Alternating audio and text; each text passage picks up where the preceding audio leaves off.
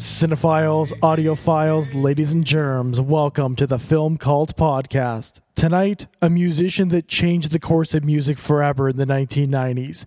He was born in the Pacific Northwest, though, so of course he had greatness running through him.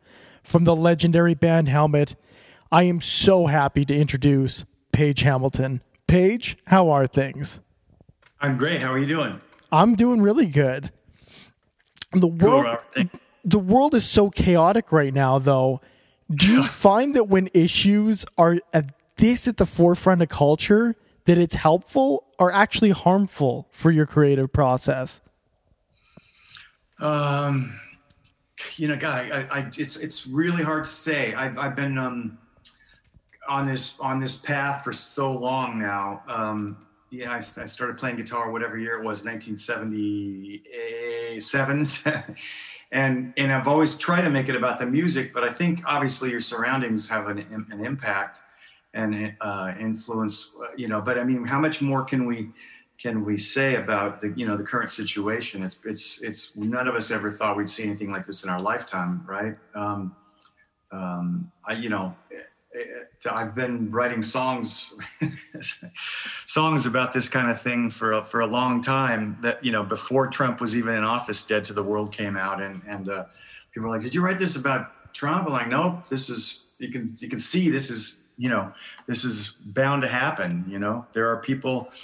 there are people that have no interest in in the truth. People have no interest in, um, you know, no compassion, um, you know, for for the, the fellow um, human beings, let alone for fellow Americans. You know, um, it's just I've never seen, never, never seen eye to eye with this sort of approach to to living. You know, it's capitalism failing. well, do you see real change coming from any of this? Do you think that this chaos is going to lead to a brighter future in the long run? Um, I don't. Unfortunately, I feel like I mean the fact that um, was it 71 million people voted for uh, for Donald Trump, um, and that that you know. Uh, right wing media are now saying after uh, yesterday or day before yesterday, whatever day it happened, that awful, uh, the insurrection took place that oh antifa uh-huh yeah okay that's that's what it was and and we compare uh, you know we've, we've all seen seen all the reports and read everything and you compare the the way they uh, you know crushed the the blm um, peaceful protests and and used tear gas and what and they had a few police officers in front of the capitol building and allowed these these white supremacists to to to storm the building and cry. I mean, what was it? Was it 18? The last time that happened was 18. I want to say 1814. Was that the last time? I think it was 1812. 1812. Yeah, the last time I think the Brits like crashed through the the Capitol building. Like, um, I don't know. I, I, I you the, the the unfortunate thing that some that we're capable of electing someone like this um, to be president and and that there's no there's absolutely no regard for or respect for or uh, basically people don't give a shit about what's true and what's false. They don't care. That you know and that's that's a lot of people. It's not it's not a little fringe group of neo-nazis you know? I mean that he called the neo-nazis in charlottesville some good people on both sides even Arnold Schwarzenegger, who's a conservative, you know, was a conservative, said the company, the country that defeated Hitler, there's no room for for for neo Nazis in in this in this country. What are, what are you talking about? Good people. There's no there's no good in Nazi. You know, I'm sorry. It's what like who thinks that? Who could possibly think that? I did. I I don't know. I mean, I want to believe that things will turn around, but you can't educate. You can't you know educate 70 million people or or convince them in something that they refuse to they refuse to be educated if they refuse to listen if they refuse you then it's not going to happen. So well it also it, it also doesn't help when you have an education system that is being so downgraded by these exact same people and education will just not get out there. It, it's never going to happen because it has been downgraded for so many, so many, so many years. Continues to be teachers. Teachers. I know people that are teachers, and they they they have you know, a job as a cocktail waitress at night to make ends meet. You know, um, it, it, it's there. You know, we're it's that we're so out of balance. I mean that that AOC is fighting for a minimum wage. I will not say who, but people. Uh, someone sent me a thing laughing. Oh, she's so dumb. I'm like, she's accomplished more as a freshman congressman than any anybody in the entire year. She's he's trying. She's fighting for transgender uh, rights. She's fighting for you know a, a, a, a minimum wage that is in keeping with the with inflation. You can't make a living on you know ten dollars an hour. You can't pay bills in anywhere. You know, it's it's. I don't know. I, I don't know what people think. This Reagan trickle down economics. You know, um, it, it, didn't work then. It's not working now. You know, and and and Trump taking care of the these corporations, giving them these you know slashing the taxes to what is it, twenty one percent from thirty five percent. Why why would they not pay their fair share of tax? What pay their you know? I pay more taxes uh, than Donald Trump. I have for I have for 20 plus years. This, this, what, that, what I saw in the New York Times, those two years, uh, 2015, 16 or 16, 17, he was paying $750. And I don't think he's, you know, I mean, like, how is that, how is that making our country stronger? How are we, I, I, I don't know. It just, I don't know. It's, it's frustrating. I actually, before the election, I was, I was investigating, casually investigating. I've, I've threatened this many times, but looked into an artist program in Berlin because they, um, they want artists there, and I speak German from my years uh, my years studying classical guitar over in in, um, in Baden-Württemberg, and when I was in college at Oregon. And I have another friend who's a who's uh, friends with the brother of the mayor of Vancouver, BC, and who apparently has a helmet poster in his room, much to the chagrin of his wife. And he's a huge uh, fan of, of me and my music. And he said, We'll get him a job on a movie. He can move here. I'll write him a letter. You know, and I started thinking, hmm, but you know, they have issues there too. There's no, I guess there's no place perfect. Part of me wants to be on a desert island, I guess. But you know, other friends have said you stay and you you you continue to sign petitions and try to do something that's worthwhile. I, am now um, um, an advisory member. I, I, I, like to call myself ambassador Hamilton, but I'm uh, for for um, Progress Humanity, progresshumanity.org. Um, we just did a recording of Let It Be for, that 15 countries are participating in. I did the uh, I did the master version that they're sending around to um, for other people to contribute, what be it instrumentally or vocally or whatever.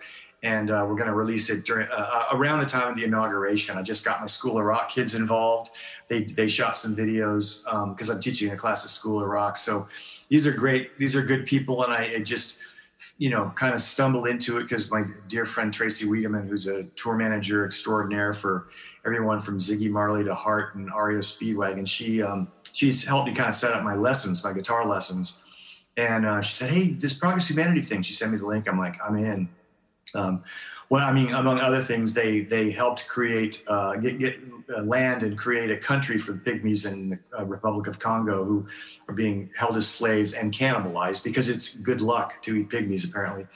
Um, so they're they're they have they have a lot of uh, irons in the fire, so to speak, and I and I feel like there are really amazing people doing amazing things, and anything we can do, you know, any little bit we can do, you know. I mean, I, I, like to have faith that that you know truth and good will will will win out. And, but it's hard after i see after seeing something like what happened on um on this on the sixth. I can't die. I've lost totally track of days of the week. Today's friday right? Uh, yeah. It, was, it, it, was, wednesday.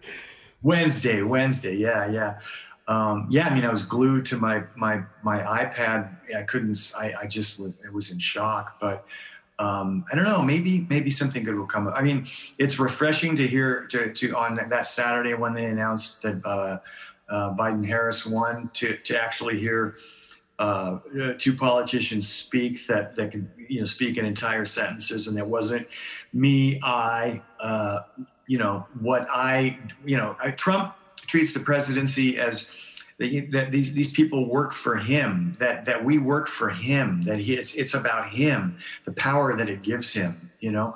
And biden understands he's been a public servant his entire adult life and he's you know he's not he's not perfect but he's i think his heart's in the right place and Um, and you know, this is a this winning in Georgia was such a great thing um, for the country. We need to we I mean we need to turn turn it around. Fox News and OAN, Newsmax, they're not going away, and these and the, the fascists they're not they're not going away, and they're going to believe what they believe. But um, you know, hopefully the, the, the you know look we sh- proved it in this election. Uh, people were were passionate and got out and voted um, and, you know, more than any, any election in history. And Trump likes to say, you know, I won, I got more votes than any incumbent president in history.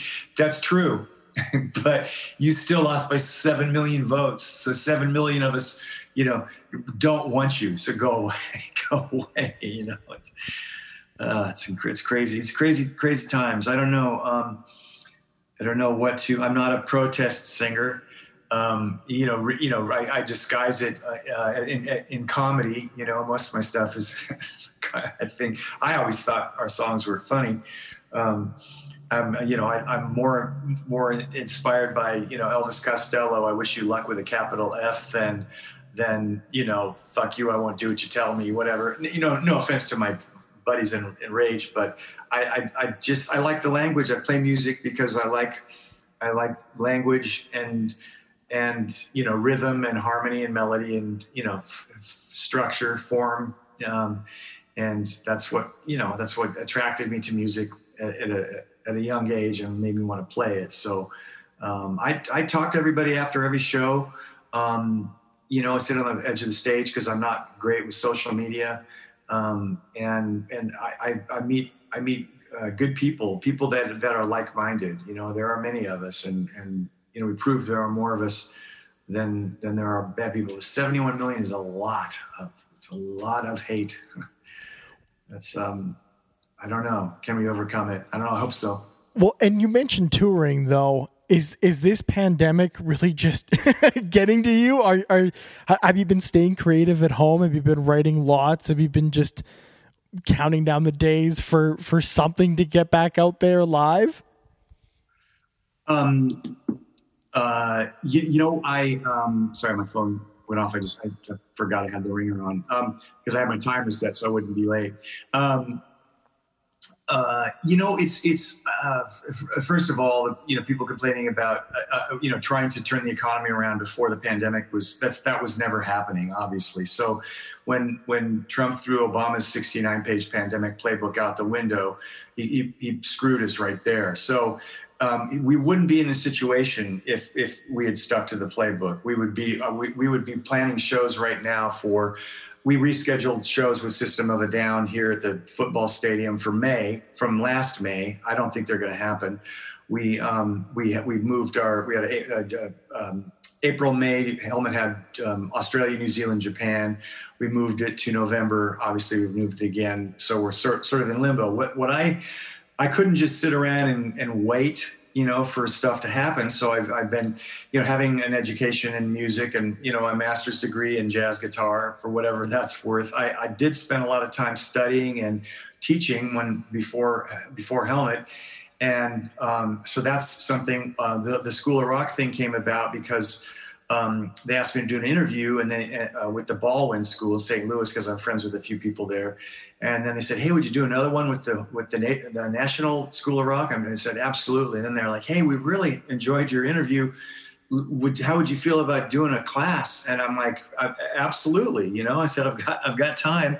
Um, so that came about, and then I started thinking about um, about lessons, and I have a couple friends that are great guitarists that are teachers, and I've been asked in the past to do lessons, and um, and uh, I started thinking about it. That's how I, got my recruited my friend Tracy because I, you know, I'm not a I'm not a business minded person. I said, well, how can we set this up so people can book lessons? And she set up my app that, um, and we, you know, that's linked to the so pagehamiltonmusic.com, my site. And I started uh, digging into this and and kind of you know some uh, cobwebs were rattling loose and i'm like oh yeah okay i remember kind of diving into this 30 years ago and I take it for granted now because it's sort of part of my my musical, um, you know, f- fabric or my you know all these things are in my kind of toolbox, I guess. But it's been really, really kind of rejuvenated me um, to to to dig in and try to communicate this to to the you know 30 or so people that I've given lessons to so far. Maybe it's more, but um,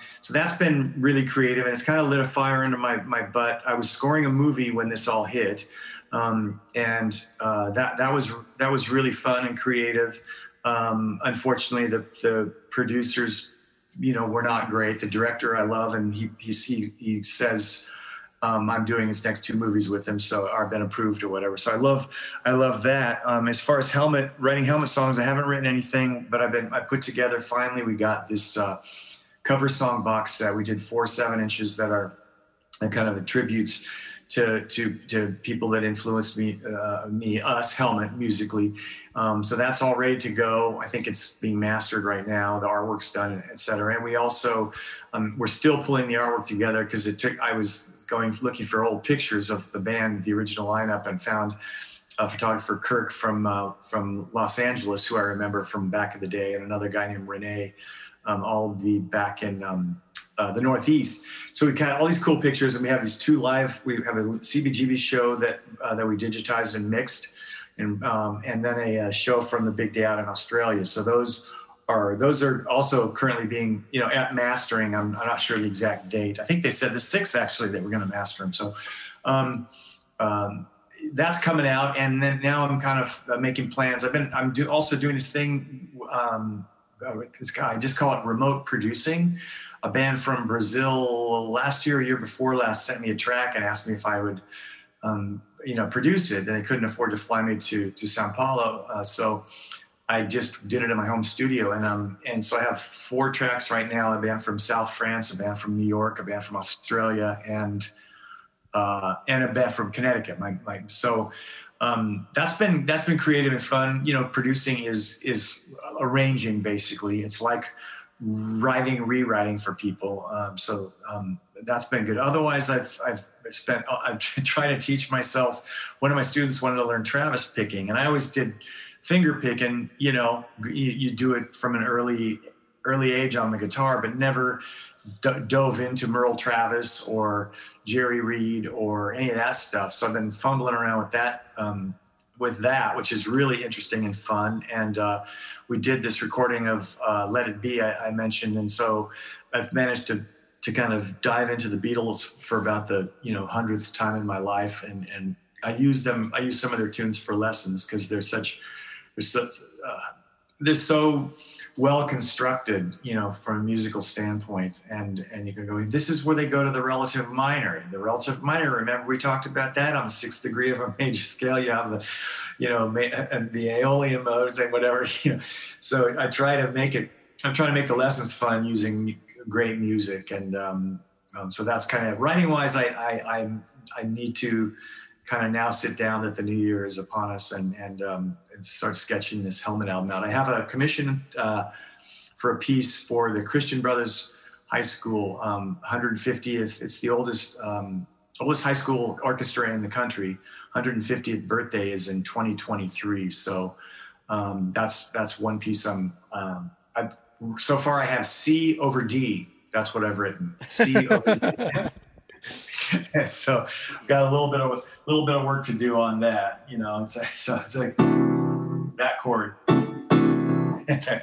um, and uh, but that's that's going to be a, a, lot of fun. I'm really I love those kind of challenges because um, I wrote a piece for Saint Pius the tenth, or as I called it, I thought it was Saint Pius X, and they're like the the band director's like the students think it's really cute that you call it Saint Pius X. It's Saint Pius the Tenth. I'm like, okay, well, I'm a not a I'm not Catholic, so I uh, wasn't familiar with the with that. But uh, I wrote a piece for their orchestra and and uh, just had an absolute blast uh, flying out to Atlanta and uh, doing some seminars with the kids and working on the piece with. I actually sat in with their jazz band for the concert and uh, had a, had a great time. So that's been kind of one one of my great heroes and mentors is a guy in Portland, Oregon named John Stowell, um, S T O W E L L, and he said he told me ten or fifteen years ago, he's like, Page, you need to you need to teach, you need to share what you know. You have such a uh, interesting sort of career collection of uh, skills that you should you need to share. So that's I guess this year has been kind of about that. You know, trying to you know, um, we're, we're, we have a School of Rock session um, after after our interview. Um, we're recording an 11 year old um, uh, kid named Hunter, who's uh, gonna is gonna slay me on the guitar in about five years. He's um, he's great, really a good kid. I gave him a lesson, and I'm really excited. So um, that's you know, been able to call these things kind of came full circle, I guess. Well, you mentioned New York. What was your inspiration or spark to want to study jazz guitar in Manhattan at the time? I was sitting in the library at University of Oregon with a good friend of mine, uh, Barry Lehman, who was a drummer, and I, I didn't know what I was doing after college. I had no plan. I was delivering groceries, then I was a bank teller, and I was just kind of like you know, I live in Eugene, Oregon, in an eighty dollar a month room uh, in a house that I share with four other people.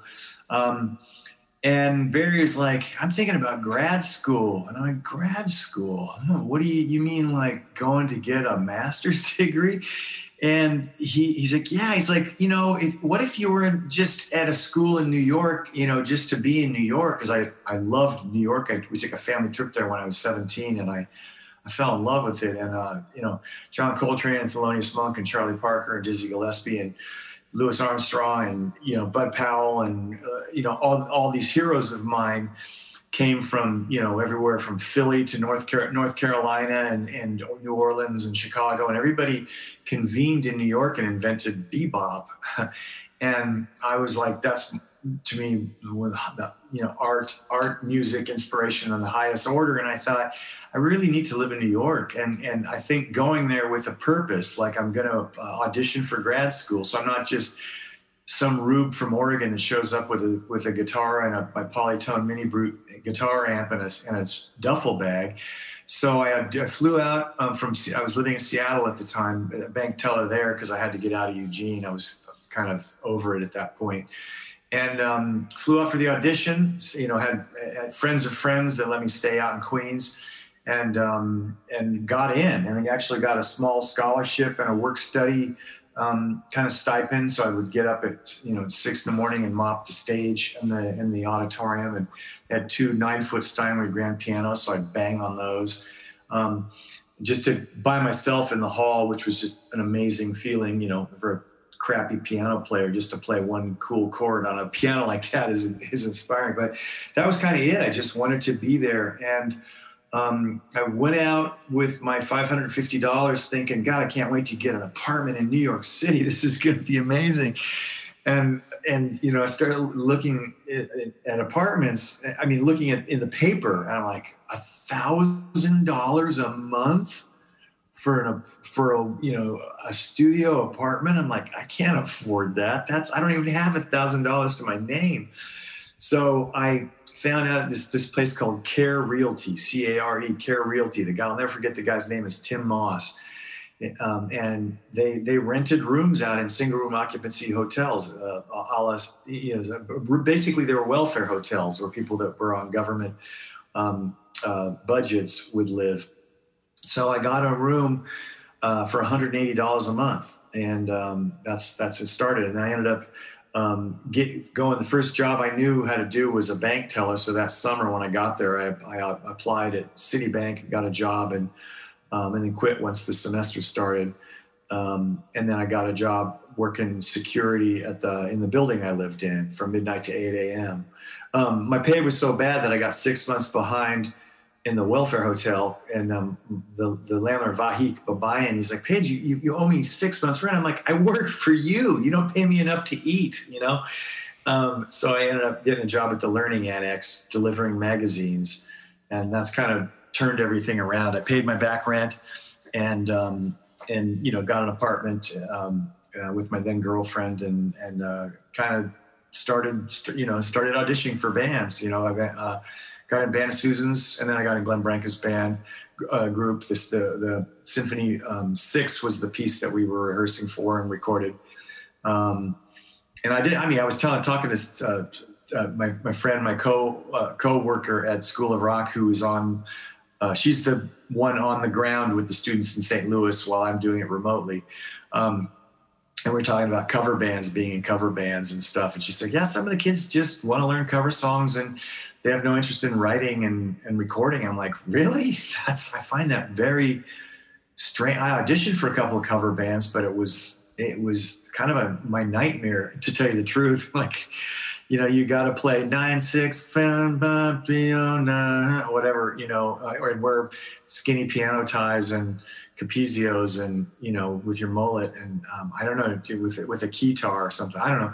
Just wasn't my dream. So, um, but I am you know I, I auditioned for all kinds of stuff because I was just looking for any band to join. So, well, and in in Band of Susans, you then work with John Peel what do you think that you learned the most from him, and do you think that it kind of helped set you up for when you went to the studio yourself with Helmet? No question. Uh, that John, the John Peel session, we worked with a guy. If I think I'm remembering correctly, his name is Mike Robinson, who had recorded my favorite, you know, the, the band that I that made me want to play guitar, Led Zeppelin, at the time, um, and uh, that was an, a, kind of an experience. Um, also working with Robert Poss uh, in Band Susans was a great experience because he's very uh, he was very intellectual, very um, kind of he had an intellectual approach to feedback and writing, and thought his lyrics were great. He wasn't the world's greatest, strongest singer, but he wrote cool songs and he really cool guitar parts, and I learned a lot from him and.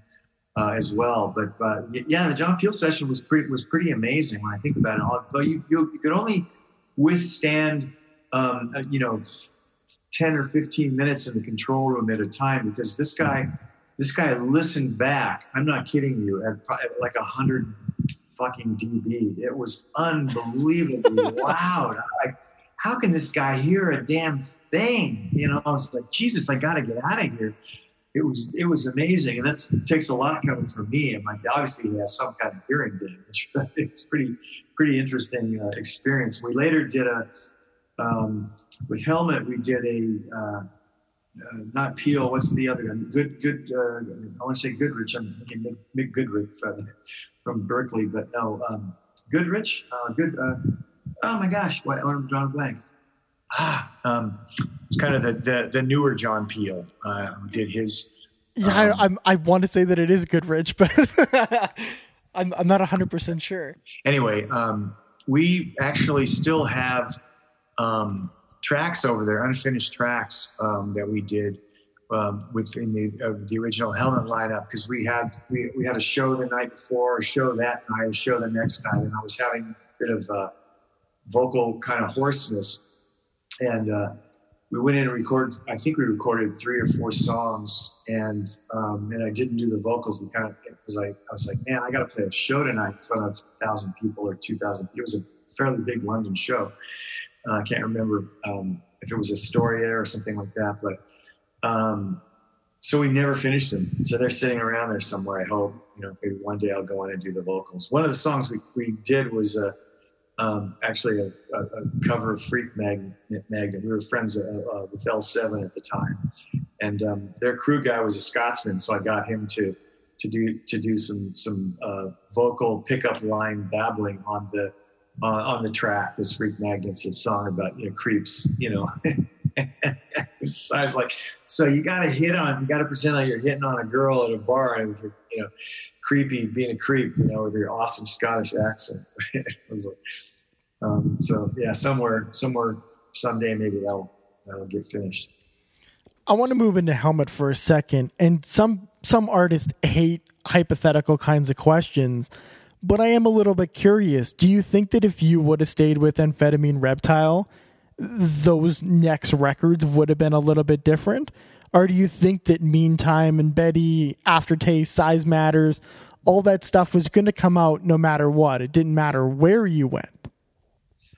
Uh, yeah, the latter. Um, we meantime was I had a bunch of that stuff written already when we um, when we signed to Interscope, and um, I, I had a talk with Tom Hazelmyer, Amphetamine Reptile, and he said, I, I, just can't deal with this anymore because you guys are too big for the label. And I was like, okay.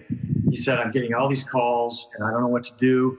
Um, and so he, he basically, you know, kind of shove me out the door, shove us out the door.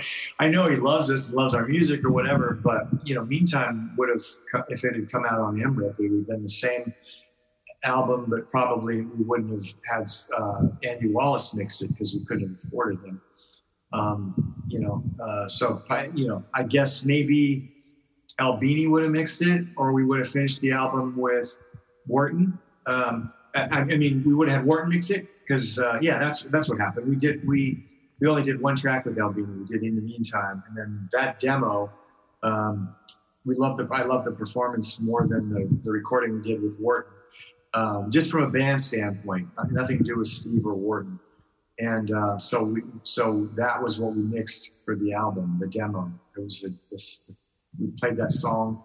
Um, I arranged it that day in the studio. I had I had uh, da da da da da da. And I had the da da da da da da. I had those parts, but I hadn't put it together yet. I came up with that chordal thing at the beginning and described it to John and Henry. And uh, Peter's not on that track because it was it was too difficult, which is understandable. It's very syncopated and um, the turnarounds are a little tricky.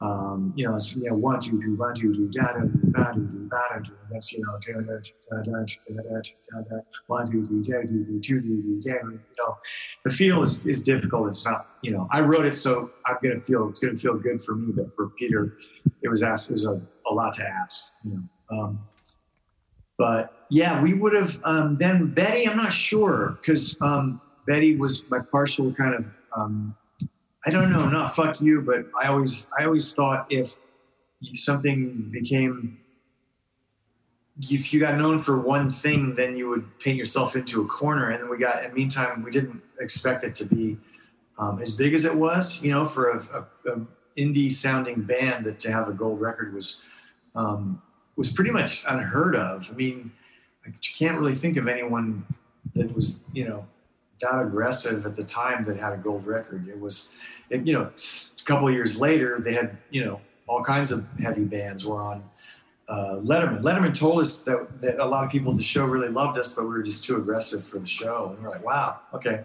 Then, like, not kidding you, two years later, they had bands influenced by by Helmet or something. It's funny.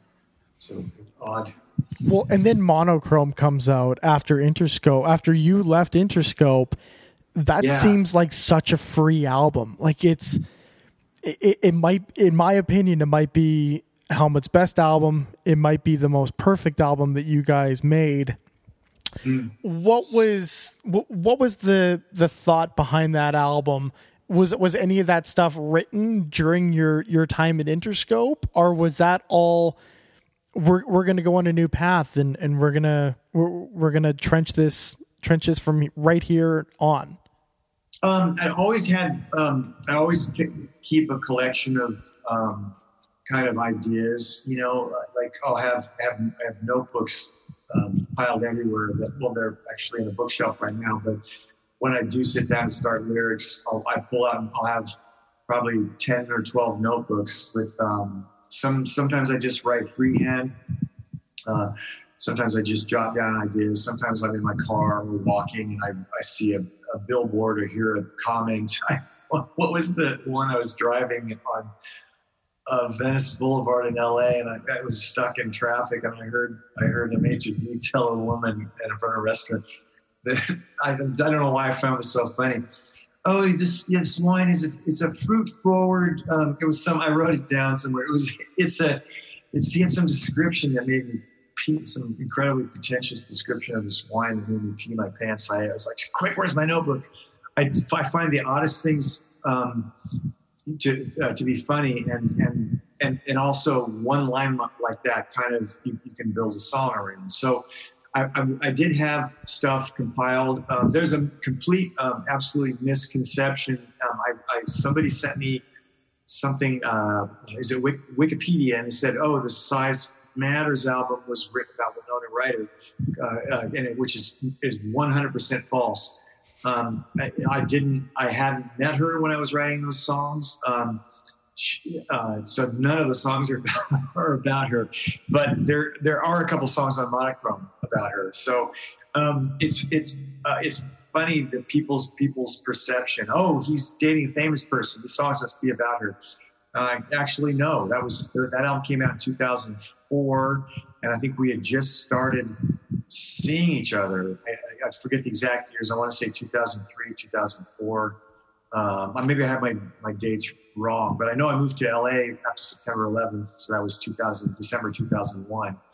Um, uh, so that so size matters was just this kind of um, long process because because I had Gandhi and, and, several of those songs I had recorded with Gandhi, um, including "See You Dead" and "Everybody Loves You," um, and they sounded like Helmet songs. You know, I mean, I was writing. It was still the the band Gandhi. We didn't have a lot of songs, so they were like, "Let's play some Helmet songs," and I was still missing that vocabulary. I still I love that Helmet vocabulary. You know, it's just it's like it's so you know it's so um, clear. You know, it's like the, like the, these are the limitations I've placed, uh, uh, you know, placed on my writing. It's going to have two guitars, two rhythm guitars, and bass and drums, and now we have four guys that sing. But you know, one lead, one lead singer, and then guys that can do backing vocals, and it's so I, you know I have done things like L.A. Water, where I brought I did orchestral samples, and I had a cellist come in and stuff like that. We did that on Aftertaste as well.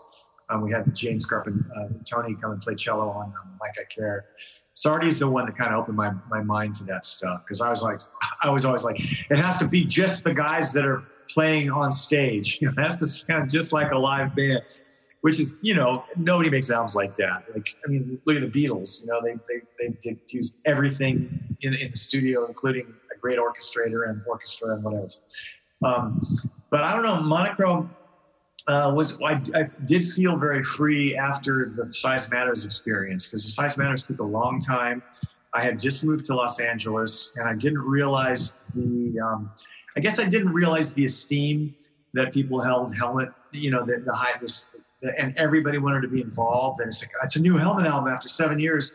And to me, it was just like, oh, finally, you know, a, you know, getting, you know, getting some money to make a record and to write songs.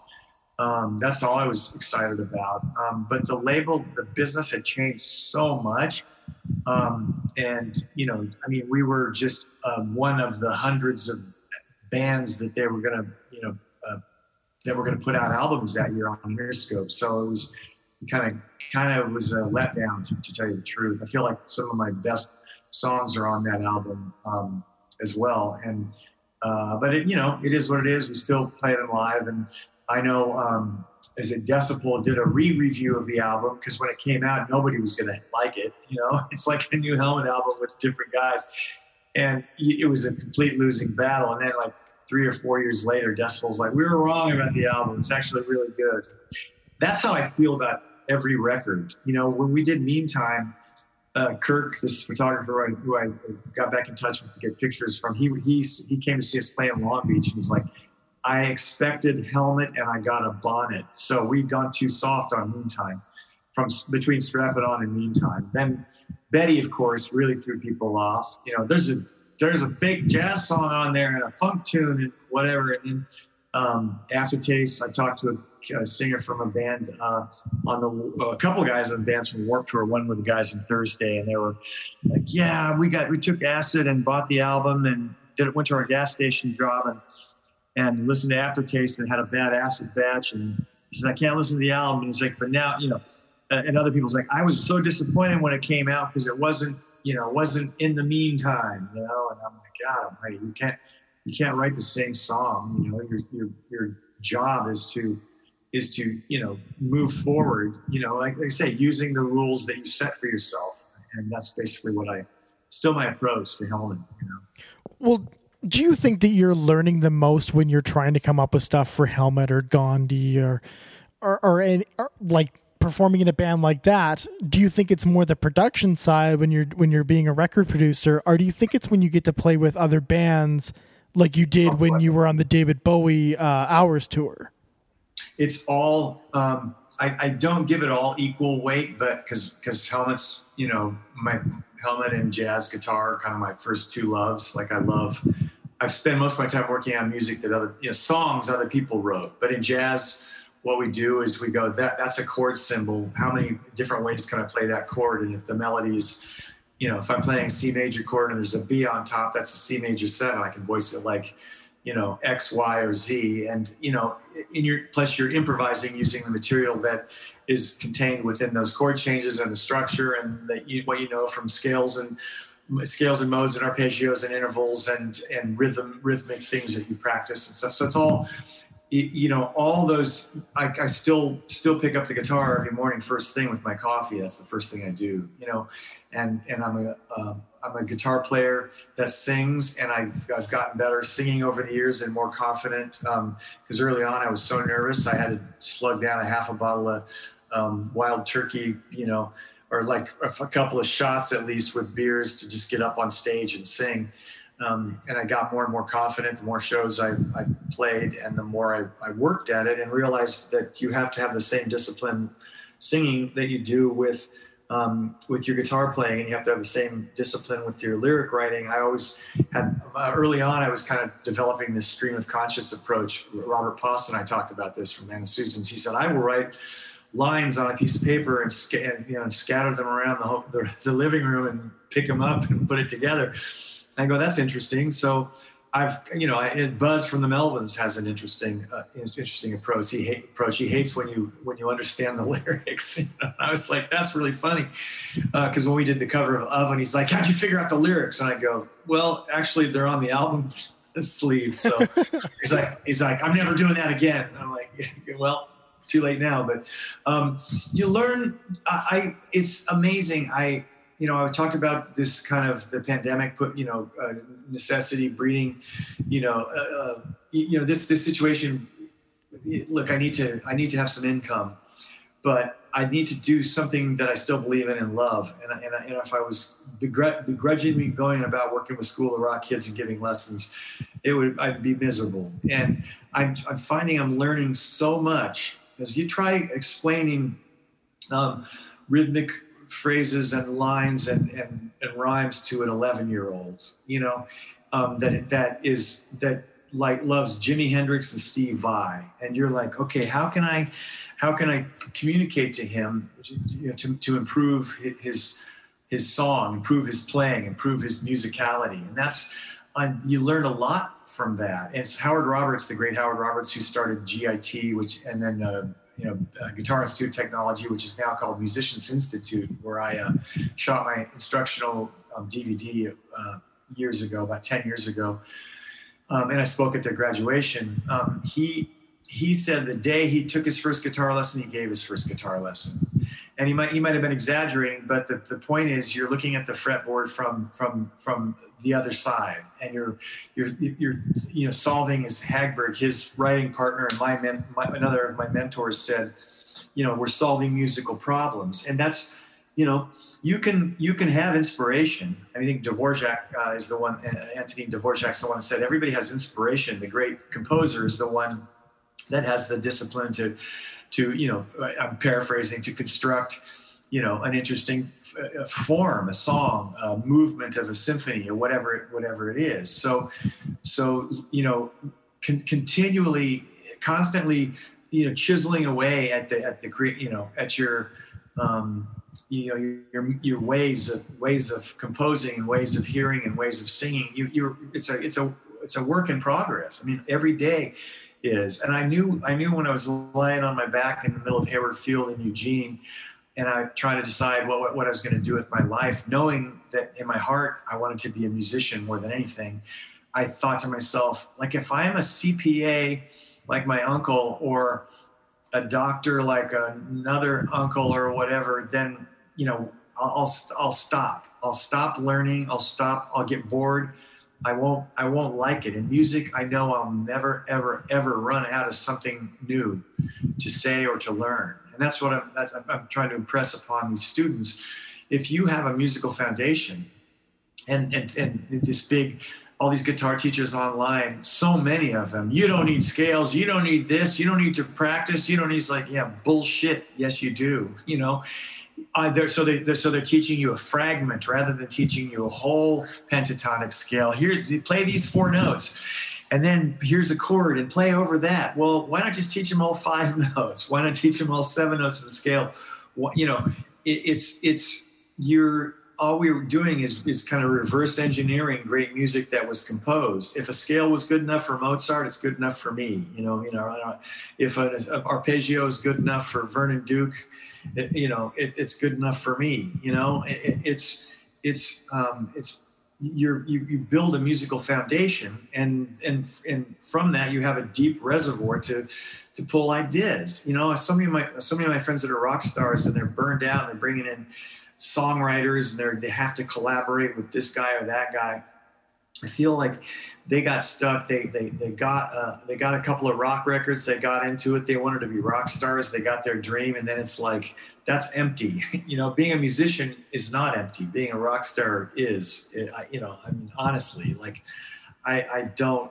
That was never my dream. I always was fascinated by music and and and uh, inspired by it. And I've met I met Mal Waldron, the great jazz pianist who wrote Soul Eyes that Coltrane recorded, and he was Billie Holiday's uh, last pianist, and he was the most humble, gracious, gracious, beautiful guy. I stood in front of him at the Village Vanguard in, in New York, and as a, a, young man, and Mr. you know, Mr. Waldron, I saw you in Eugene, Oregon, a couple of times, and we had a little conversation. And he was, is literally was standing there like a monk. I mean, just this beautiful genius, you know, and and that to me is much more impressive than than, some some blowhard bloviating about, you know, they're they're a genius because they sold 50 million records, you know, Kanye West, you know, no thanks. well, you're working with with young people so directly. And do you see the thirst for jazz, even if they didn't get into guitar because of jazz? Do you see when you start teaching them and giving them these little tidbits of jazz here and there that that they're they're getting thirsty for it. And do you can you see a resurgence of jazz again coming up?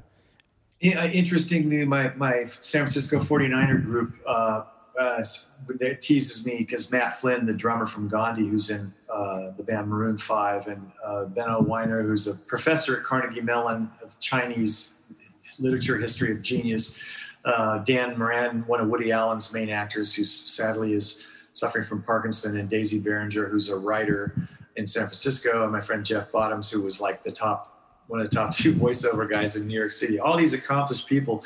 They tease me about jazz because Flynn doesn't like jazz because he had a bad experience in, in, in, community college in Palo Alto or whatever. And like that has not, not a fucking thing to do with jazz. It's so many, it's, it's, it's, I said the instrument that you play was invented by a jazz musician, so you didn't have to have one guy playing the cymbals, one guy the kick, one guy the snare. And uh, and and I said that's your short that's a shortcoming in you and i don't cram jazz down anybody's throats but am i going to sit around and come up with you know two months worth of lessons on uh, on uh, i don't know uh, J. Geils band i don't know maybe i guess I, I probably could but you know no offense to J. Geils band there's there's there's so much harmonic information there's so much rhythmic information you know what is improvisation I, you know, you can learn a collection of licks and, and scales and play fast stuff on the fretboard. Is that music? I don't know. I, I mean, if it contributes to a musical moment on a, on a song, but as one friend of mine who makes my made my guitar pickups at DiMarzio in New York said, well, Ing- Yngwie Malmsteen songs are a joke waiting for the punchline, which is the guitar solo.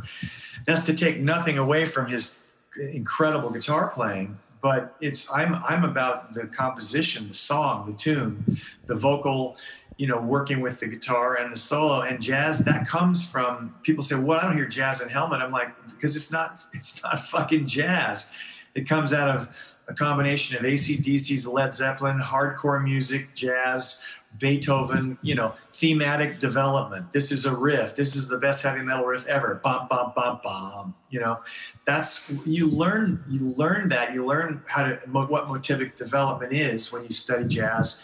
Jim Hall, his solo. Right now, I'm teaching my advanced students a song called "I Can't Get Started with You," and I, I referred them to Jim Hall's live version and to Billie Holiday's version with Lester Young because they're two completely different versions one done in 1975, one done in 1937, but they're both genius. And it's like, what is it about this? The, what, how are they making this song, this, this, these chord changes, form, and melody their own? And that, so I, I just find jazz to be a great, educational vehicle. And my, you know, most of my students, I'll admit, are guys. Uh, uh, one in Germany that I gave a lesson to two days ago. He he said he was in he was 13 when he first heard Helmet in grade school, and um, so they're at this point in their 30s and 40s. They're re- they, they can they can handle it. They're like, okay, we love you, so and you love jazz, so this there must be something to this. So that's that's been that's been a you know not an easy sell, but they they understand this is this is my program. Either you're with me or you're not. I'm not. A, I don't call myself a jazz guitarist. I play jazz.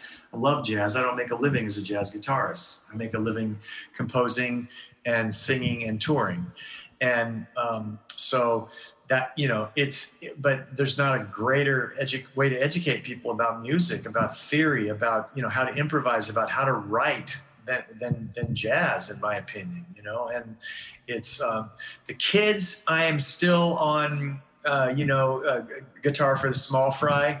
So there's, I mean, to get them, had a nine-year-old to get him to play a C, the, you know C chord on the top three strings, like open E and G string with the C on the first fret, uh, the B string, is a month you know so there's no jazz happening there yet you know. Um, another kid you know knew a d chord and knew an e minor seven chord believe it or not. And so i taught her g and um, i taught her g c and uh, i can't remember what what else I, I, so i said look i just did a recording of let it be. I did it in the key of g because i'm a baritone and paul sir paul does it in c I go, let's learn because her, her grandfather who gave her the guitar once loves classic rock. So I said, well, we can. This doesn't have too many chords.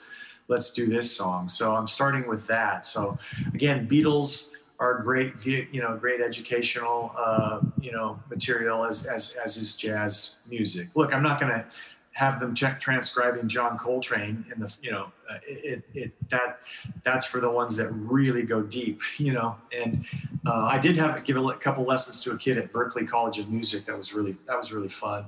Um, and I'm like why why me? You're at one of the greatest music schools in the world. He said I just love your approach. And he said I've learned more in these lessons than you know his, his major is not guitar though. So in at Berklee's defense, you know, his major is drums, so that's probably why he hasn't learned as much in his guitar class. But um, yeah.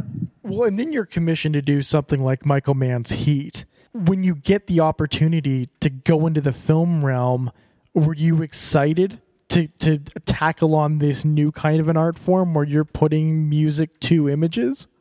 Absolutely, yeah. It was. Um, thank God for Elliot Goldenthal. He. Um, he reached out. He, he, he reached me through Warner Brothers. My late uh, late uh, sweet friend Tim Carr, who was the uh, A and R guy at Warner Brothers, that tried to sign Helmet, and they were doing the Heat soundtrack. And Elliot was looking for. Uh, he, he was getting into Glenn Branca, and he said, "I'm looking for something kind of guitar orchestral thing." And Tim Carr was like, "Well, we just tried to sign this artist, Page Hamilton." Um, and he played with Glenn, and he's a really good guitar player. And so he brought me in, and, and I hired. He, said he wanted to put together a little guitar orchestra, so I brought my friends. Um, uh, Andy Hawkins from Blind Idiot God, uh, Dave Reed, who later formed a band called Wider that Helmet took out, and uh, Eric Hubel, uh, uh, who played with Glenn Branca, and we kind of did this guitar thing, and it was it was interesting. Um, uh, and, and, and fun. But I think at the end of the day, Elliot ended up just bringing me in for, for uh, movies uh, after that because it was hard to coordinate four guys. And, and um, those guys weren't reading a lot. Um, and I think it's just easier to work with one guy and having you know having multi-track. And then he also has happens to have one of the best guitar players on the planet, Mark Stewart, who lives in New York, who's Paul, uh, Paul Simon's musical director and had played with you know everyone from the Everly Brothers to McCartney to you name it. So, and he can play cello and any other thing. So he uses mostly Mark now, unless there's some uh, big event like the concert we did in Poland a couple of years ago, um, uh, where they dragged me out there. So um, it's just really fun, really challenge. Elliot's kind of the one that got me. He's like, your guitar playing is like it's or, uh, like an orchestra. It's like it's very orchestral with the distortion and the feedback and creating these layers. And it kind of got me got me thinking about it. And my film stuff is very much, um, you know, ba- built around the guitar. I play obviously most of it is written on a keyboard because I'm doing using orchestral samples uh, and and loops and sounds and stuff like that. But I but uh, there's a lot of a lot of guitar texture in my stuff too. You wouldn't even recognize it as guitar though. It's very experimental, and that happened you know by me working with Elliot. And now I have um, I sort of have this modular pedal board system. Um, so I can use one one to four pedal boards at the same time, depending on what sounds I'm trying to get um, and that's really really been fun. So one of my one of my fantasy pipe dream, you know, projects of the future is to do the, an orchestral guitar piece. You know, so it will be like a guitar concerto, but it won't be um, it won't be you know uh, Rodrigo. You know, dun dun dun dun dun. You know, won't be classical guitar. It'll be my my my bizarre you know as I call it, I said to Bowie, I'm not really a guitar player. I'm more of a shit, a shit sculptor. I, I told that, said that to Wire too. They're like, Page, what do you, how do you want us to credit, credit you on the record? And I'm like, shit sculptor. And they're like, no, no, no. And um, they, so I think that it was like guitar. I, I don't think it was guitar skronk or whatever, but um, like you know noise and uh, sound, guitar sound design, something like that. I don't know. Um, but yeah, Bowie's like, oh, Page, shut up. You know, you play guitar. I'm like, yeah, barely. It's interesting. Well, when you get to do something like across the universe with all all the Beatle references already in this, were you were you excited that you got to tackle on a film revolving around the Beatles? Yeah, I was over the moon. It was absolutely one of the greatest experiences. I love Elliot. Um, I love his producer, Keith Gull. I love uh, uh, his engineers, Joel and Rick Martinez, from who used to play trumpet Blood, Sweat, and Tears. Um, I I actually did we did we did that song with Rufus Reid on bass and Bono on vocals for uh, the Good Thief for Neil Jordan. Rick played organ on that. Um, um, I love working with them. I love um, and I got to work with my late um, sweet friend T Bone Wolk from uh, Hall and Oates and uh, SNL. He, I actually, one my last straight job in New York was as a limo driver, and he, he, they farmed out because they had nights where there were too many, uh, they needed too many drivers, so they farmed it out to our company, um, Attitude New York. And Jeff, my boss, said, "Do you want to do SNL?" I'm like, "Hell yeah!" So I drove GE and uh, T-Bone. Um, GE could have given two shits about me, you know, but T-Bone and I had to drive to Yonkers, so we had a long conversation, and he asked me to send him send him helmet music. I sent him a cassette tape. Um, this would have been 1989, I think, 90 maybe. Um, and uh, uh, here I am all these years later. I'm working on Across the Universe, and who should be the bassist but T-Bone Wolk? And he's the most was the most loving, um, open-minded. Here's a guy plays in Hall and Oates and, and, a, and, a, you know, and me, you know, feedback noise, you know, hardcore metal, whatever you want to call it, guitarist. And he just was, he's like, God, I just love what you do. I don't, I don't understand it. It's so cool. He would watch me play and it just was so complimentary and so, and we, we'd come to LA, we'd get together and stuff. And, uh, he, um, the last time I saw him, they were at the Beverly Hills Hotel, and, and uh, I said, I said, why are you here? He said, um, we played. And I'm like, we who? And he's like, Hall Oates. And I'm like, why the fuck didn't you tell me? He's like, you like Hall Oates? I'm like, fuck yeah, dude. Are you kidding me? Like, God, you, you know, like man eater and, and fucking, you know, dance on your knees and you're out of touch. I mean, are you kidding? That's some great songs. And Sara Smiles he didn't know I love. It was I was a fan of him. He just thought we were just buddies because of the movie. You know, it just it was like uh, he said, "Well, next time I'll let you know." And then he passed away. Yeah. Page, I want to thank you so much for coming on here today. It really means a lot Yeah. to me. Um, and I can't wait for any of your new upcoming projects. Anytime I see Page Hamilton or Helmet, I get I get fucking excited. I hope everybody else does too. So I just want to thank you again for coming on. Oh, hey, great, great. You know, thanks for having me. It was uh, it was really fun. Oh, thanks. Thank you. Okay, take care. Have a stay safe. You too. Bye. Okay, bye. Thank you for listening. Make sure to catch up on all things Page Hamilton over at pagehamiltonmusic.com. You can find that in the show notes. If you've never seen Helmet, never heard Helmet, just go and listen to that. And this concludes our broadcast day.